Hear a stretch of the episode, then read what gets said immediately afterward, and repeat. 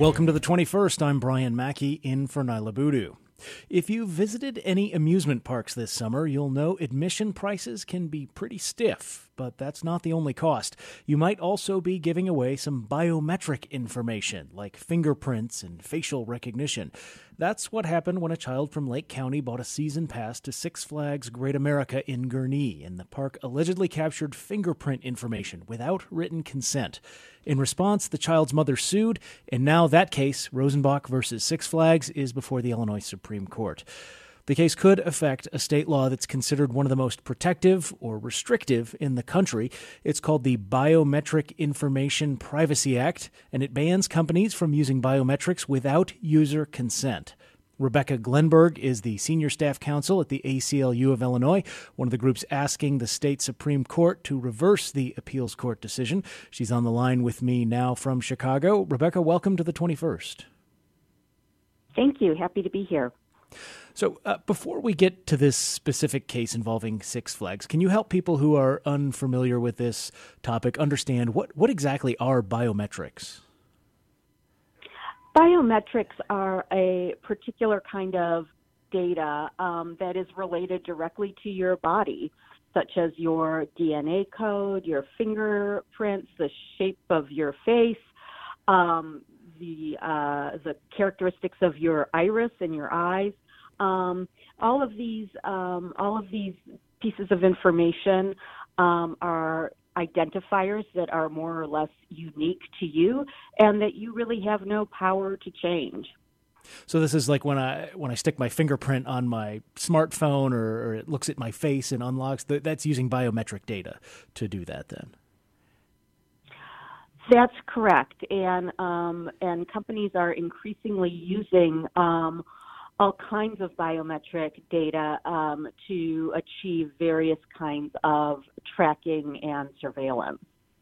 So the the plaintiff's name in this case is uh, Stacy Rosenbach. In her lawsuit, w- what is she alleging took place at Six Flags Great America? Well, um, she says that her son went with a group of other students to Great America and signed up for a season pass um, and the um, the uh, the company took her son's fingerprints, um, presumably to ensure that the pass was not uh, used by people other than the person who purchased it. Um, but the uh, company did not explain to the boy um, what they were collecting from him and did not explain um, what the information was going to be used for and did not explain who else might have access to that information and never asked him for his consent to collect the fingerprints and to use them in various ways.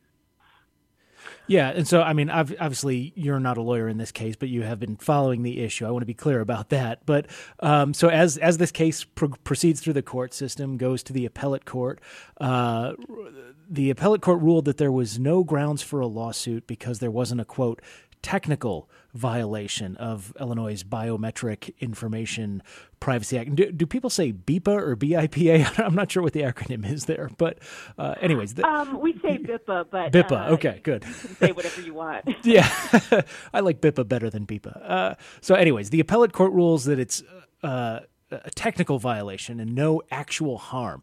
Can you explain what that means? Well, um, BIPA, the statute that protects biometric information in Illinois, um, specifically provides that companies who collect your biometric information, such as fingerprints, must give you notice um, of what uh, the information will be used for and how long it will be kept, and um, obtain your written consent um, before they collect the information. And then the statute goes on to um, provide certain limitations on um, how and when the information can be disclosed and and how it must be kept confidential. Um, but that initial step of um, of providing notice to the consumer and getting their consent before uh, collecting the information, that's really an essential uh, part of the statute because that's what allows you as a consumer to control your own biometric data and how it is used and, and who has it. Um, and that was what the Court of Appeals deemed to be a technical violation um, because there was no evidence, for example, that uh, this particular kid's information was um, used in some improper fashion or his privacy was violated. Um, but we took the position that that's not a technical violation of the statute at all, that um, failing to give notice and uh, obtain consent before collecting this information um, is really what this statute is all about and, um, and is a very basic violation of the statute when companies fail to do that. I wonder, is this the sort of thing where, you know, I'm sure we've all downloaded software or, or things like that, and you click that yes, I agree button. Uh, heck, you have to do it for just about any website you visit nowadays. I mean, would that sort of thing have possibly cured the, the problem in this case if there had just been a terms and conditions that had to be agreed to? Or, or does the law require going beyond that?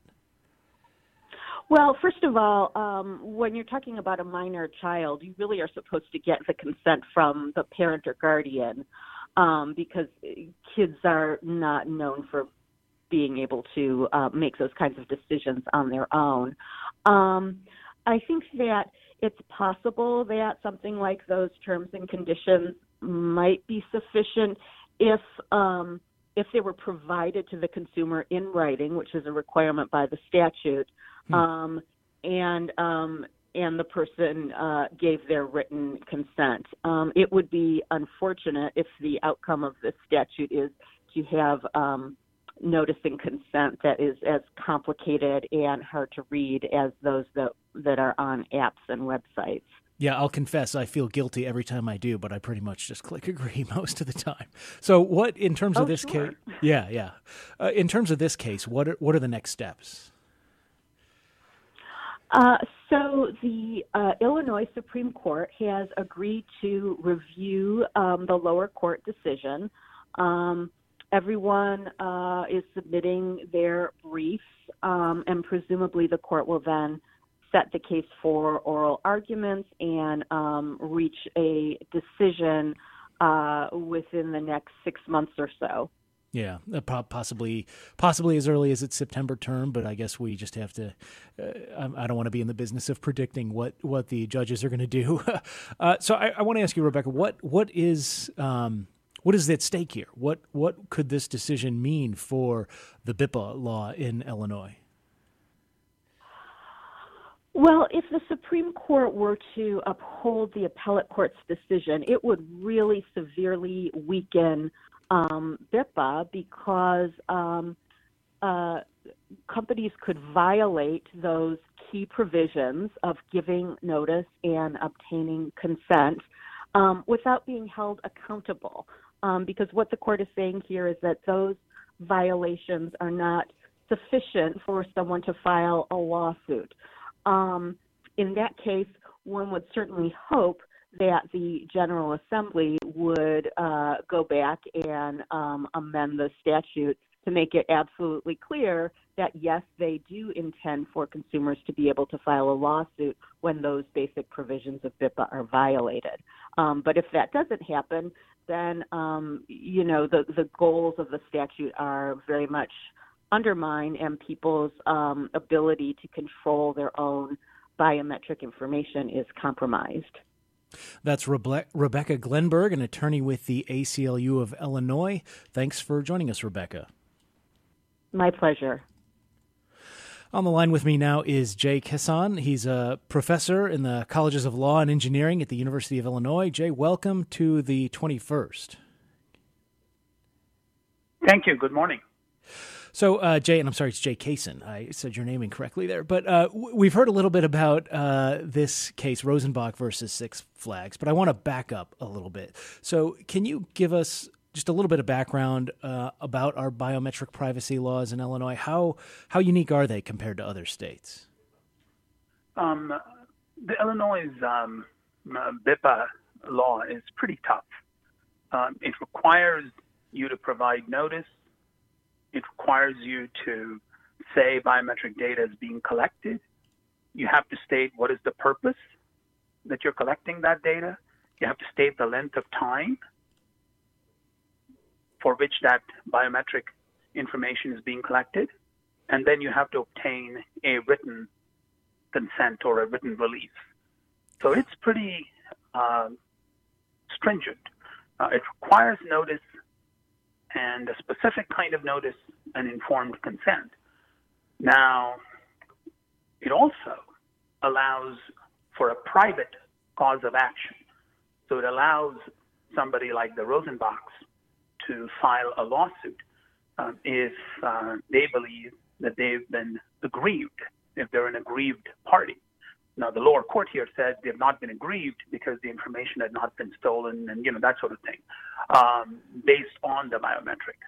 Um, but compared to other states, uh, the Illinois law is pretty tough.